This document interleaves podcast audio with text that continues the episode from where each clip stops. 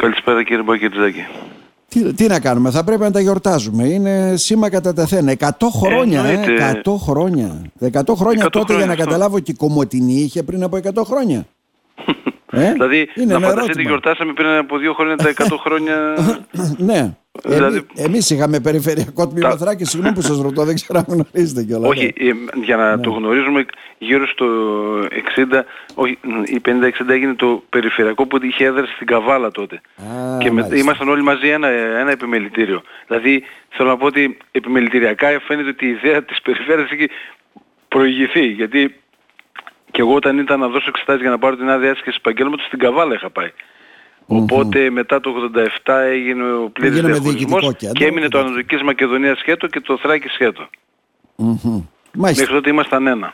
Τώρα, πάμε στο διατάφτα. Σημαντικές παρουσίες και Όντως 100 χρόνια, ναι. τεχνικό επιμελητήριο, αυτά τα έχουμε πει πολλές φορές, συμβολή ανάπτυξη του τόπου, δίπλα στον κάθε μηχανικό, τεχνικό σύμβουλος της πολιτείας και έγινε στην εκδήλωση που είχε καθαρά επαιτειακό χαρακτήρα, εορταστικό δηλαδή, μία αναφορά βεβαίως από τον ε, πρόεδρο, τον Γιώργο του Στασινό, ε, γενικότερα και από εμένα και γενικότερα και ειδικότερα για το ρόλο του επιμελητηρίου από και τη συμβολή που είχε. Αυτά νομίζω και την τελευταία φορά με αφορμή την πίτα είχαμε πει το ναι, ναι, ναι. επιμελητήριο ότι είχε συμβολή από την ε, αποκατάσταση των προσφύγων στη μακριτική καταστροφή μέχρι τα μεγάλα έργα της δεκαετίας του 50 και του 60 και μέχρι σήμερα που η, η διαφορά ποια είναι ότι σήμερα και αυτό ξέρεις να το τονισουμε ότι το επιμελητήριο έχει φύγει μπροστά θα μπορούμε να πούμε εννοείται παρασύροντας και μαζί του και την πολιτεία η οποία αν το προσπαθούσε μόνη σε πολλά πράγματα για να λέμε και την πλήρη αλήθεια θα χρειαζόταν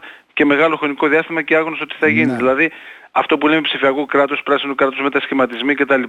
γίνανε μετά από τη μεγάλη πίεση και του επιμελητήριου το οποίο πήρε, πήρε ε, επάνω του κάποιες διαδικασίες και τις προχωράει. Τα έχουμε ξαναπεί, ηλεκτρονικές mm-hmm. άδειες πλέον όπως είναι τώρα είτε στα συμβούλια αρχιτεκτονικής, είτε ηλεκτρονικές ταυτότητες, λεκτές δόμησης, καταγραφή τώρα των υποδομών προσβασιμότητας για τα δημόσια κτίρια, για τα εμποδιζόμενα άτομα, και εδώ αξίζει παρένθεση, αύριο έχουμε και μερίδα για αυτό το πράγμα, για την ναι, προσβασιμότητα ναι, ναι. και μαζί με το Σύλλογο Περπατώ. Ή διάφορα άλλα, τα προγράμματα εξοικονομώ, το, τα μητρώα που έχουν γίνει, να μην περάσουμε μετά στα μεγάλα έργα, ενιαίος ψηφιακός χάρτης που ήδη προχωράει, είναι, ε, έχει βγει και ο ανάδοχος και κοινάει, έχει ξεκινήσει και υλοποίηση του, δηλαδή σε λίγο καιρό θα μπορεί αυτό που λέγαμε από μακριά ο κάθε ένας από όπου βρίσκεται στην ουσία να με τον κέσορα του ποντικού στον υπολογιστή να μπορεί να επιλέγει ποιο γεωτεμάχιο επιθυμεί και να βρει τους όρους δόμησης. Είναι πάρα πολύ σημαντικό και για την αγοραπολισία και για, ναι, ναι. για τα πάντα. Ή το Εθνικό Μητρό Υποδομών. Αυτό που λέγαμε εμείς εδώ τοπικά, αλλά προχωράει σε πανελλαδική φάση, η ψηφιοποίηση της πολεοδομίας. Τα τοπικά πολεοδομικά είναι όλα αυτά ψηφιοποιημένα πλέον τα συστήματα και όλα αυτά με έγιναν όχι μόνο από το επιμελητήριο, αλλά με την προτροπή και την πρωτοβουλία. Γιατί αλλιώς κάποια πράγματα ήταν λίγο πιο αργά. Μάλιστα. Είναι δηλαδή μια ιδέα, άλλωστε και συγγνώμη που πλατιάζω, απλώς είναι μια ιδέα αυτό που, Όχι, που είπα και δηλαδή αν κλείσει κάποιος τα μάτια ή και ανοιχτά ναι. να τα έχει. Αν σκεφτεί αυτά που είπαμε, δίκτυα μεταφορών, σπίτια, γέφυρες, δρόμοι, λιμάνια, εργοστάσια, νοσοκομεία, Α, σχολεία, τώρα, ναι. με τι σχετίζονται; Με την έννοια του μηχανικού. Άρα λοιπόν είναι δύο ταυτόσιμες έννοιες αυτές η κατασκευή κτλ. Και ο μηχανικός το λέω αυτό γιατί μου αρέσει πάρα έχει μια ιδιαίτερη χαρά. Δεν είναι πάρα πολλά τα επαγγέλματα που μπορούν αυτό το οποίο συλλαμβάνουν σαν ιδέα να το δουν μπροστά τους και στην πράξη. Είναι, είναι πολύ τρομερό, είναι μαγικό αυτό το πράγμα. Τέλος πάντων είναι... Ήταν βέβαια δεν πρέπει να ξεχνάμε και ένα μεγάλο κομμάτι που κάνετε και μια αναφορά πάνω σε αυτό. Ουσιαστικά αφορά και τις προτάσεις που κάνατε ως ΤΕΕ για ναι. το πόρισμα της Διακομματικής Επιτροπής, ναι. προτάσεις συνεργασίας με την περιφέρεια και αυτό είναι πολύ ναι. σημαντικό, με τους Δήμους, και μόλις δημόσια υπηρεσία. Απλώς ε, το προηγούμενο ήταν το γενικό. Όταν μπήκα λίγο στο ειδικό, τόνισα ότι μέχρι τώρα αυτό που είπατε και εσείς, δηλαδή σε θέματα τοπικά, είτε ήταν η εξόριξη του χρυσού, δεν το ξεχνάμε, ήταν οι βιομηχανικές περιοχές πιο μπροστά και ό,τι ζητηνεύαινε. Οι συνδυασμένες μεταφορές, δρόμοι, λιμάνια, μην πω και την απαγορευμένη λέξη σιδηρόδρομοι, ό,τι ήταν αυτό. Η αξιοποίηση των υδάτινων πόρων, η προστασία πολιτιστικής κληρονομιάς, ότι υπάρχει εδώ πέρα, είναι θέματα που μας αφορούν, το, τα χωροταξικά της περιφέρειας, είτε τα γενικά, είτε οι αναζωώσιμες πηγές ενέργειας.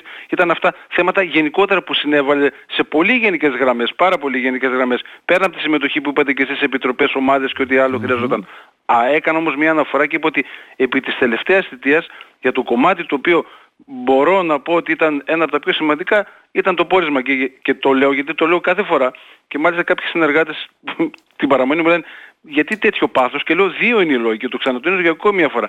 Πρώτον, τη θεωρώ ακόμη και σήμερα αδιανόητο ομόφωνα το ελληνικό κοινοβούλιο να αποφασίζει τη σύσταση μιας επιτροπής γιατί κρίνει ότι κάποια περιφέρεια πρέπει να αναπτυχθεί λίγο περισσότερο ε, γιατί δεν είχε αναπτυχθεί ως τώρα ναι, ναι. και να μην το εκμεταλλευόμαστε αυτό και, και δεύτερον για τον κόπο των ε, δεκάδων συναδέρφων μέσα από τις 9 μόνιμες επιτροπές μέσα από εκατοντάδες εργατόρες που παρέγαν αυτό το έργο.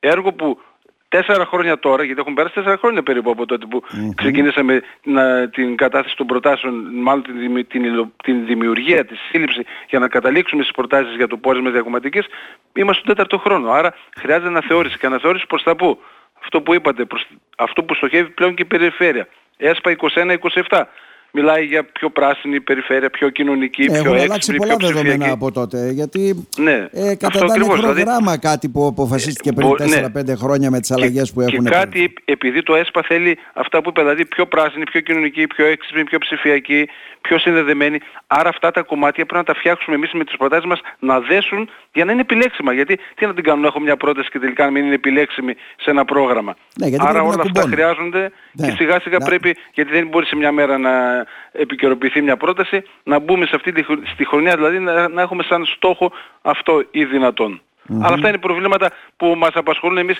Ξέρετε, ε, μας το επαιτειακό των 100 ναι, ετών σήμερα. Ναι, ναι. μας απασχολούν, αλλά εδώ θα κάνω μια αναδρομή έτσι και μας λέτε για το επαιτειακό μετά, αφού είναι των ναι. 100 χρονών. Δηλαδή, πόσο λανθασμένος σχεδιασμός ήταν για το φράγμα του Κομψάτου να λέμε ότι με αυτό θα αρδεύονται μόνο χωράφια, ενώ έρχονται τα περιβαλλοντικά και σου λέει αν αρδεύονται χωράφια, πάμε τέτοια έργα στην Αθήνα Θεσσαλονίκη που ιδρεύεται ο κόσμος. Και μιλάμε για χιλιάδες πολίτες, έτσι δεν είναι; Άρα όλα αυτά ουσιαστικά θα πρέπει να αλλάχτούν, να κουμπώσουμε τα περιβαλλοντικά και αν θέλετε να αρδεύονται χωράφια γιατί δεν το κάνετε με τον τράβο τους έλεγε τότε. Άιντε πάλι άλλες μελέτες. Ναι. Άρα θέλω να πω, αν δεν στοχεύουμε σωστά και δεν ε, ε, κάνουμε μελέτες έτσι και προτάσεις που να στέκονται στα σημερινά δεδομένα, επόμενο είναι ότι. Ακριβώς. αυτό, είναι το πρώτο, αυτό είναι το βασικό που είπατε. Δηλαδή να είναι η πρόταση η οποία να είναι λογική και με βάση την εποχή της. Γιατί, τι σημαίνει, τι σημαίνει αυτό; Συνήθως σε αυτή τη χώρα και, και, και στις περισσότερες περιοχές βέβαια συμβαίνει αυτό. Η, η λογική που υπάρχει πια είναι, κάνει δύο μελέτες να υπάρχουν, μόλις βγει κάτι, μπας και την βάλουμε τη μελέτη κάπου Αυτό δεν είναι προγραμματισμός και την τελευταία στιγμή, α, δεν τρέχα. Κάνε αυτό και μετά όταν γίνεται λες, τώρα τι όφελος έχει αυτό σε μένα; Ναι. Α, κάνω το τάδε έργο εδώ, ωραία, το έκανα. Έγινε ένα πολύ ωραίο κτίριο. Λειτουργικά πώς δεν είναι με το σύνολο, με αυτό που θέλω, ακόμα ακόμα για τον ίδιο τον πολίτη. Και λέει, έλα δεν πειράζει, εντάξει το κάναμε και αυτό γιατί μην χαθούν τα λεφτά. Ε, το να μην χαθούν τα λεφτά δεν είναι λογική. Να μην το πάμε μακριά, δηλαδή φτιάξαμε ένα μέγαρο και μετά σκεφτόμασταν πώς θα λειτουργήσει τώρα. Ναι, ναι, ναι, βέβαια, είναι ένα, και αυτό. το, το, το, να υπάρχει. Αλλή μόνο ναι, αν δεν υπάρχει ένας προγραμματισμός Όχι, λέω ότι μελέτη, προ... ξεκινάμε με τον προγραμματισμό του ότι ε, τι προέκυψε αυτό, α, γρήγορα κάτω και τα λοιπά και δεν, δεν, πολλές φορές δεν δένεις την ιδέα που θέλεις με την ανάγκη που έχεις και με την ανταπόκριση που θα έχεις στο σύνολο αυτό το πράγμα. Αυτά όλα πρέπει να δένονται μεταξύ τους.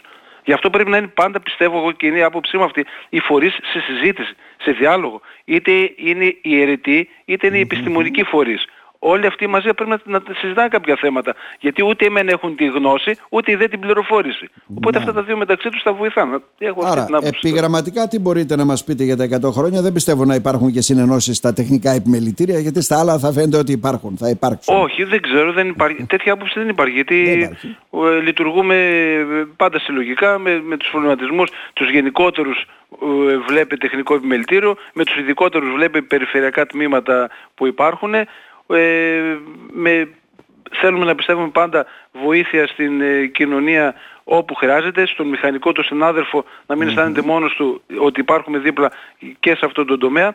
Απλώς ειδικά για αυτή την εποχή ε, η λογική σκέψη τραβάει υποχρεωτικά από αυτό που ηγείται, δηλαδή από τον Γιώργο του Σασινό. Αυτός, επειδή δεν τον ξέρουν πολύ, έχει ναι, ναι. βασικές αρχές δύο. Ταχύτητα, αποτελεσματικότητα δεν μπορούμε, δηλαδή αυτό που έχει παράσει στο επιμελητήριο είναι ότι όχι μόνο πρέπει να δράσουμε, αλλά να υλοποιήσουμε και εγκαίρως. Σημασία δηλαδή έχει πόσο γρήγορα θα γίνει αυτό που λέμε και πόσο αποτελεσματικοί θα είμαστε. Άλλωστε οι προκλήσεις φαίνονται, η κλιματική αλλαγή προχωράει. Σε αυτά τα θέματα πρέπει να είσαι γρήγορος και αποτελεσματικός. Όχι βέβαια με την επιπολαιότητα ναι, ή την τσαπατσουλιά. Η γρηγοριά δεν σημαίνει αυτό που είπαμε και προηγουμένως να έχεις και ένα προγραμματισμό για να καταλήξεις κάτι πιο ανθεκτικό Αυτά, αυτό έτσι σε πολύ γενικές γραμμές θα, θα μπορούσα να πω ότι ειναι ένα από τα βασικά συνθήματα, με κυρίαρχο βέβαια το σύνθημα του συνεδρίου, του συνεδρίου, συγγνώμη, της επαιτίου, ήταν της εκδήλωσης ότι 100 χρόνια σχεδιάζουμε την Ελλάδα του αύριο και συνεχίζουμε. Και όπως είπε και ο ίδιος κλείνοντάς το, ότι 100 χρόνια σχεδιάζουμε την Ελλάδα του αύριο και συνεχίζουμε για τα επόμενα χρόνια να σχεδιάζουμε την Ελλάδα του αύριο και ειδικά μιας και είμαστε εδώ και τη Θράκη του αύριο. Γιατί Μάλιστα. μπορεί να μην έγινε συζήτηση μεγάλη, αλλά πριν από τέσσερα χρόνια είχε ξαναγίνει μια εκδήλωση εδώ για όσους ναι. θυμούνται. Εγώ έχω πει κάποια από τα θέματα της τα οποία έχουν προχωρήσει σε ένα μεγάλο βαθμό. Βέβαια δεν είναι της στιγμής, αλλά, αλλά έχουν αρχίσει να συζητώνται. Το επιμελητήριο δεν μπορεί να λύσει προβλήματα. Το επιμελητήριο συζητάει και προτείνει πράγματα.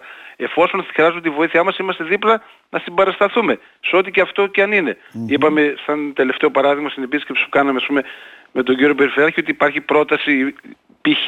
της χωροθέτησης των ανανεώσιμων πηγών ενέργειας. Εμείς έχουμε κάνει μια μελέτη ήδη. Άρα σε μια πρώτη συνάντηση θα μπορούσε να υπάρξει μια συνεννόηση. Να προχωράει ο φορέας που υλοποιεί μπροστά και όπου χρειάζεται και έχει ένα κενό ή έχει μια απορία να πλησιάζει τον επιστημονικό φορέα να λέει τι άποψη έχετε για εδώ. Να, ναι. να συνεχίσουμε. Έτσι γίνονται οι δουλειές πιστεύω. Κύριε Λούρικα, τα είπαμε εντάχει βέβαια, αλλά νομίζω εδώ Ναι, εγώ ήμουν λίγο γρήγορος αυτή τη φορά. Ε, είστε ραδιοφωνικός. Ζητώ συγγνώμη από τους ακροατές σας γιατί μιλούσα γρήγορα, αλλά να είχα παθιαστεί λίγο με το θέμα γι' αυτό. Να σας ευχαριστήσουμε θερμά. Εγώ να σας ευχαριστήσω θερμά και να καλέσω όσοι επιθυμούν, επειδή το είπα στην αρχή και στα ναι, ναι. γρήγορα, αύριο το πρωί Έχουμε μια ημερίδα στην, ε, εδώ στο Τεχνικό Επιμελητήριο στη συνεργασία με το Σύλλογο Περπατώ. Είναι, έχει σαν θέμα την προσβασιμότητα και την κινησιμότητα σε αστικές περιοχές ε, θα τιμήσει με την παρουσία της συνεκδήλωση Υπουργός ε, Οικογένειας Κοινωνική, ε, Κοινωνικής Συνοχής, νομίζω mm-hmm. το τίτλο ακριβώς δεν θυμάμαι, η κυρία Σοφία Ζαχαράκη, που στην ουσία η ημερίδα θα περιλαμβάνει μια τοποθέτηση από το Τεχνικό Επιμελητήριο για τους κτηριοδομικούς κανονισμούς που ισχύουν για το χώρο των ΑΜΕΑ. Θα υπάρξει από θέμα δύο συναδέρφων τι γίνεται προσβασιμότητα και τοπική αυτοδιοίκηση με παραδείγματα Κομωτινής και Αλεξανδρούπολης και θα κλείσει με την εισήγηση του Προέδρου του Περπατού του Άλεξου Ταξιλδάρη με θέμα αντίστοιχο για την προσβασιμότητα ε, στην, ε, στην πόλη μας. Θα γίνει μετά ένας διάλογος πιστεύουμε, οπότε όποιος ενδιαφέρεται για τέτοια θέματα η εκδήλωση δεν είναι κλειστή, είναι ανοιχτή στα γραφεία του ΤΕ το πρωί 10 και μισή. Να σας ευχαριστήσουμε θερμά. Εγώ να σας ευχαριστήσω θερμά. Ευχαριστώ πάρα πολύ.